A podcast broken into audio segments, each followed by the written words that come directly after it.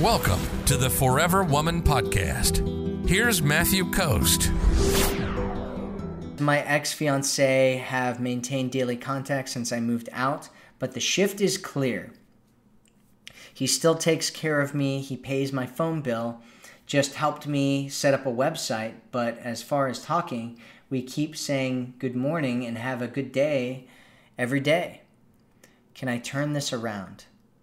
Yeah, I mean, it's possible that you can definitely turn it around. It, it kind of depends on the situation with him, like why you guys broke up, right? So, your ex fiance, you guys broke up for a reason.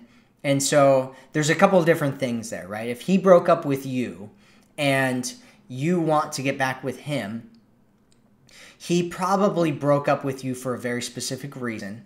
And he probably doesn't want to go back to the same situation or relationship that he was already in.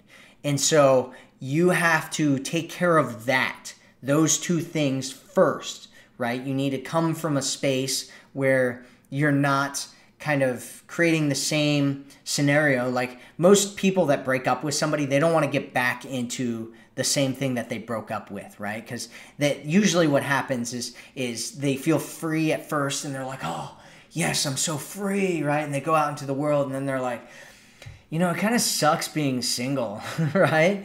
And they're like, oh, you know, I go on these dates and it's really hard and everybody just wants to hook up, right? Even as a guy, you're like, oh, you know, like I kind of want something real and I miss that real connection that I had. And man, we had so many good times when, you know, Odessa and I were together and, you know, but then he comes back to you and what happens when he comes back to you is very, very important.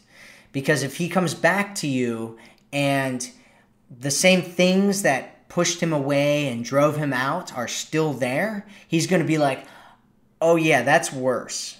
And I'm not going back to that. And so you have to make sure that you clean that up and you take care of that. Usually it involves some kind of healing process, some kind of self care, usually involves like creating an abundance of connection or an abundance of options, going out and, and meeting other people, creating a life outside of him, you know, re kind of building your self identity and, and getting back to a space where you feel like you don't even really need him in your life, but having him in your life would be really amazing and awesome.